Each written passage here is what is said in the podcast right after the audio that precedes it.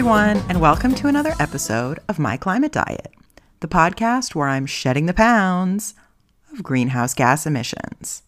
I'm Lisa Pettibone, and today I'm junky yet funky.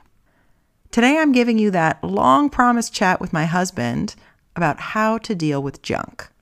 And that long promised conversation actually went long as well, so I've cut it into two parts. This week, you'll hear his general tips for cleaning out a junk filled house.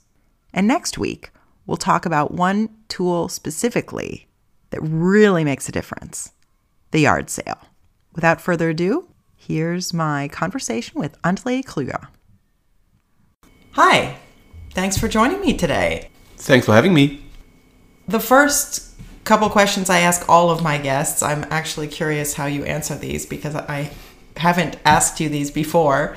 Um, the first one How would you rate yourself in terms of climate awareness? Uh, I guess I'm pretty aware of my climate choices, but I'm not too much trying to always make the most climate positive uh, choice in my life. But when it's convenient for me, like finding uh, secondhand clothes or something like that, um, that's something I do because I like it and I have in the back of my head that it's also good for the climate. Okay, well, then you half answered my second question, which is what are some of the things you're doing that are particularly climate friendly? You just mentioned secondhand clothes, and maybe we should clarify that you mean picking up clothes off the street, not even buying them in a secondhand shop, right? Yes, I don't even uh, promote the local community uh, capitalism. And yeah, just in, my area there is enough totally fine clothes people put out in bins on the street and free for everyone. Which is one of the great things about living in berlin and living in our neighborhood is there's so much free stuff that people give away that uh, that we can use right? How much of our furniture here you, did you find on the street? All of mine all all all uh, there's one chair um, I bought at IKEA. Everything else I found on the street. All right, so that already sounds pretty pretty climate friendly. What's your biggest climate sin? Going to the United States by plane, I guess. Okay, and that I guess that's my fault in a way because it yes. was to visit my not family. In, not in a way. It's definitely your fault. Okay. Uh, have you taken any action since listening to the podcast? I started making my own deodorant. That was in the time since listening to your podcast, but it wasn't solely because of your podcast. What what else led to that? Good question. Just gave it a try. It was a topic that was in the room and I gave it a try and yeah, I liked it. It's very, very easy to do and um, I like the product more than the store bought stuff. Mm-hmm. And this deodorant that you make is the kind that I started making on the podcast, right? Yes. So you liked the stuff that I made for you, huh? Yeah. I'm just trying to get some bonus points yeah. after the climate's in. I like the stuff my two year old son made because it's so easy to make. He made a batch. Oh, I didn't know that he made it by himself. Yeah, he uh, put out everything and put it together. It's he's very good at cooking. Good that we get him started young. Well, anyway, I asked you on today because you did most of the work in cleaning out your family's house over the summer. This is the big topic that I've been talking about all month is cleaning out junk and finding a way once you've decided you don't need it anymore to give it a new home, not just throw it in the trash. So, first, can you give us a sense of how big this house is? It's two floors, attic and uh, basement, and it's about 200 square meters. Um, yeah, and it's packed with stuff since the 1960s. And now that's 200 square meters each floor. Is 200 It's- square meters. I guess the both living floors are around 200 square meters, and then there is an additional 200 with the attic and the basement. Okay, so about 400 square meters of total Grounds, area yeah. for junk. Yeah. All right, which is also about 4,000 square feet. What was your goal for your five weeks there? Going through all the stuff, look what is in in a condition you can resell and what you have to throw away. And it's mostly not the condition; it's mostly uh, stuff nobody wants to have. Um, that's the reason for stuff to be thrown out. But there is also just lots of stuff in there that's in totally fine working condition and for people who wants it it's a nice find Could you give me an example? Um, if you need an electric uh, duster like a feather duster that's uh, powered by batteries if you want something like that you can have three of those Wait, this was a dust buster or this was actually like a feather duster with a battery attached? Yeah, like a feather buster with a feather duster with batteries. So you you um, don't strain your wrist so much when you dust. Okay, I didn't see this one. I just saw the the back cleaners, the back sponges. Yeah, yeah, those two, but uh, no, the feather duster was there too. So, okay, it sounds like you found a lot of crazy stuff in there, and Yes. I can attest to that because I saw a lot of it myself. Yeah, if you if you know the inventions by the dad in Gremlins, that's the kind of stuff you find in the house. Okay, but so you went there, or we went there together with the goal that you would spend about five six weeks cleaning it out. It wasn't nearly enough time. But how did you actually go about this? You wake up, you had your breakfast, you had your coffee, and then what did you do?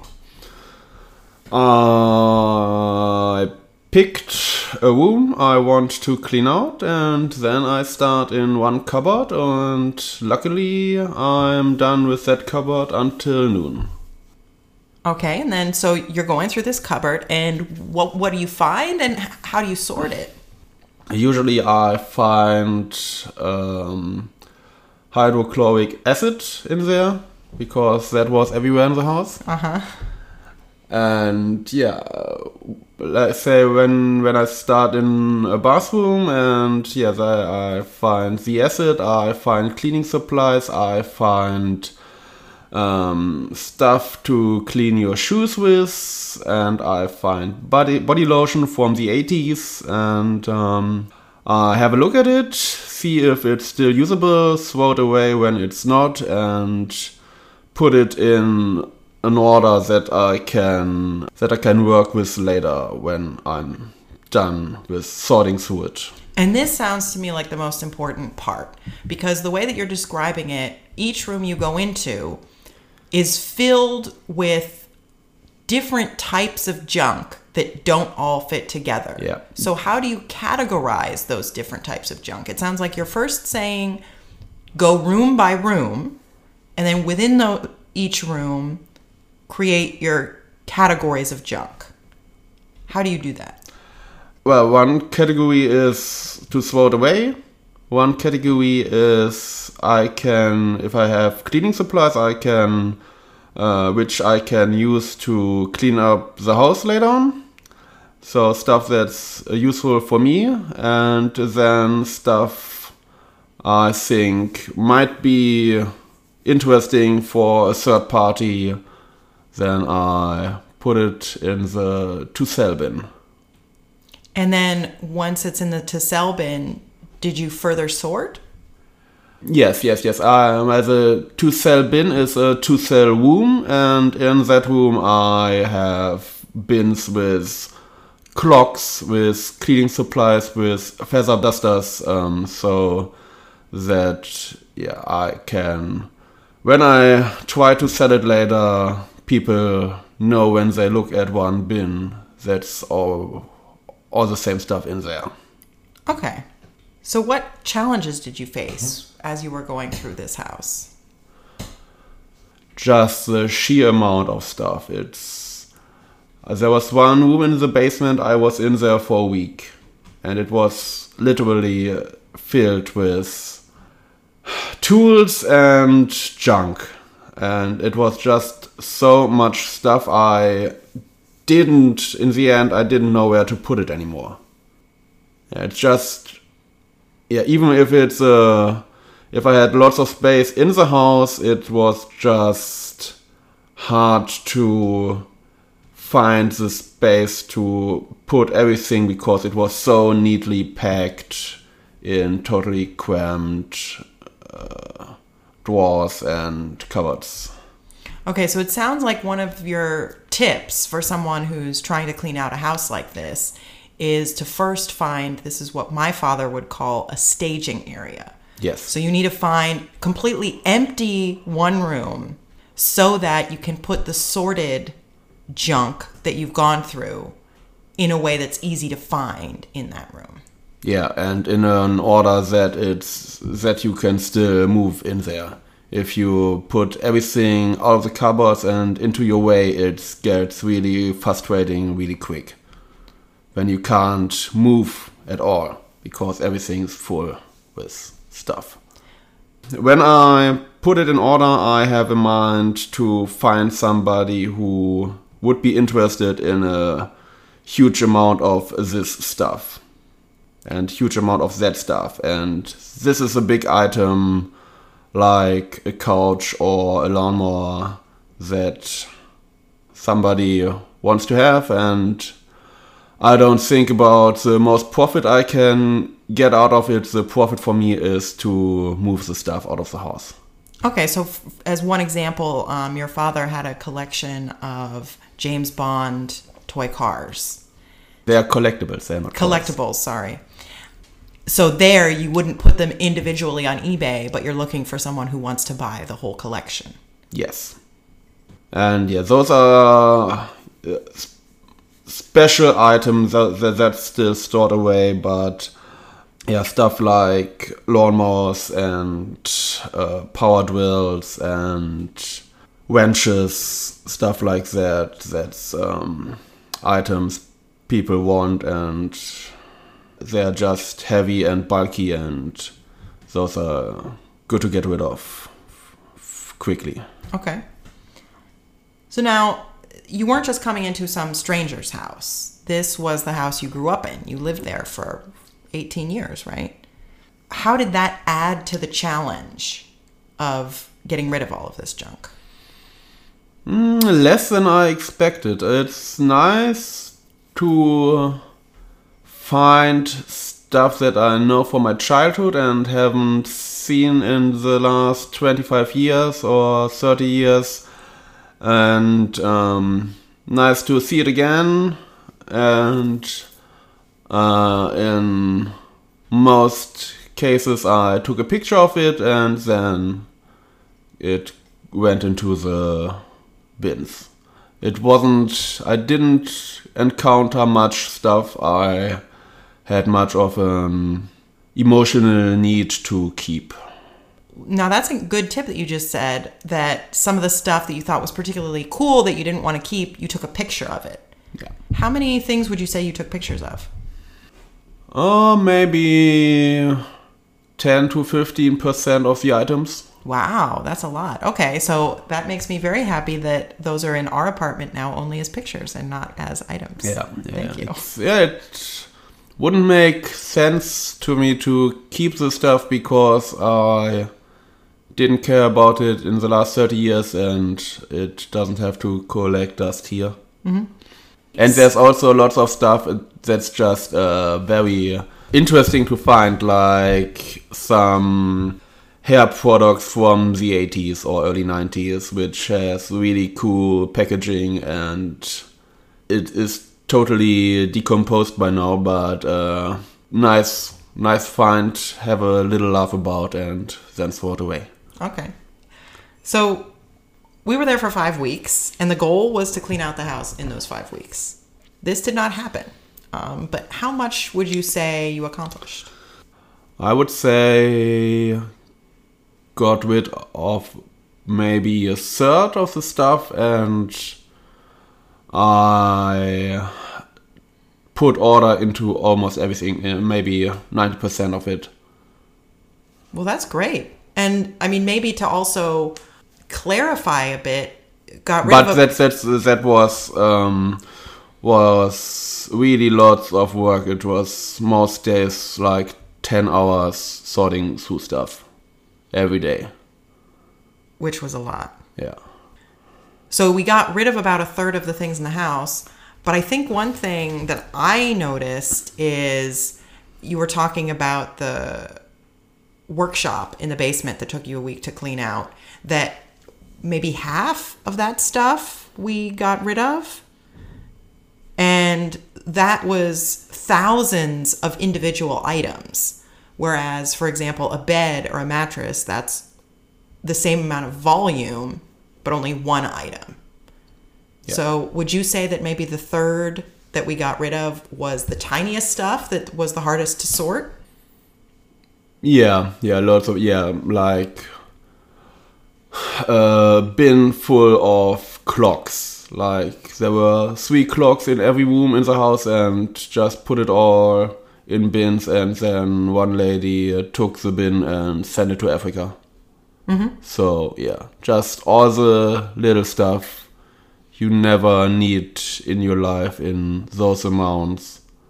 Yeah, and it made it really. Uh, help to make the extra effort to sort stuff you think nobody will ever want, like in the basement room when I made one bin uh, that was mostly uh, valves. Bulbs? Valves, like Valves. Yeah. And one bin was mostly um, this kind of metal, and I could have thrown it all in one bin, but then I'd had to put it ultimately into the junk. But since I sorted the junk, I found people who said, Oh, yeah, this kind of junk I can use. I take this bin for a dollar. You, you need strong nerves to just do this kind of repetitive work over many hours, but in the end, you have one bin less. You don't have to throw away yourself.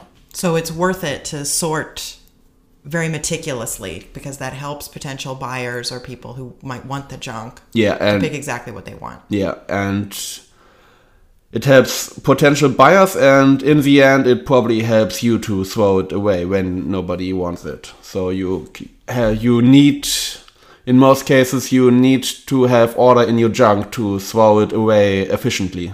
It doesn't if you can put it all into one container, but that's probably it will probably cost you more because when you go to the junk place and have the stuff in an orderly fashion to throw away into the um, recycling areas they are supposed to go, that um, you you have to pay less than just into the landfill category. Okay. So, how much junk would you say you averted from the trash? Oh, that's hard to say. Because, for, for from the real, from the real trash trash. Maybe you can differentiate. Yeah, well, technically everything in the house is, or ninety percent in the house is trash because it's. I don't. Nobody needs it, and uh, the rest of the family members don't have houses to put the stuff in. In those amounts, and you don't need a bin full of clocks in a three-room apartment. So, yeah, potentially since nobody in the family will need the stuff, it's all junk. If you have items you will never use, it's junk, I think. And so, yeah, but from the stuff that you can definitely say that was junk in the first place, and nobody can tell you why it was kept in the house and not thrown away 30 years ago. I'd say maybe uh, three minivans full of stuff. Okay, three minivans full of stuff that you averted from the trash. Yeah. That could have been in the trash for 20 years. Well, that's very impressive. What's giving me hope this week? Yesterday, I taught a class on sustainability, and the whole semester that we've been going so far, they keep telling me that they're really, really interested in making personal change. So, yesterday, I gave them a couple ideas for challenges that we could do as a class, and they decided they all wanted to try to be vegetarian for a week. This made me very happy because I've been vegan for the last two weeks, and it was nice to see them really eager to take on such a big challenge. So that gave me a lot of hope. Next week, I'm going to finish my conversation with Andale Kluger, and we're going to talk specifically about the magic of yard sales. Thanks also to David from Kvens for letting me use his music. And thanks to you too. Since I got back from my summer of house cleaning, I've been humbled by how many people listen to this podcast. This has been a labor of love for me, and I appreciate you giving me a listen. Feel free to drop me a line with your climate tips, things you like or don't, or just a kind word at lisa at myclimatediet.org. You can also follow me on Twitter at Lisa Pettibone. And don't forget to rate My Climate Diet on Apple Podcasts. That makes it easier for others to find me and start their own climate diet because if everyone went on a climate diet, it wouldn't be the end of the world. I don't love.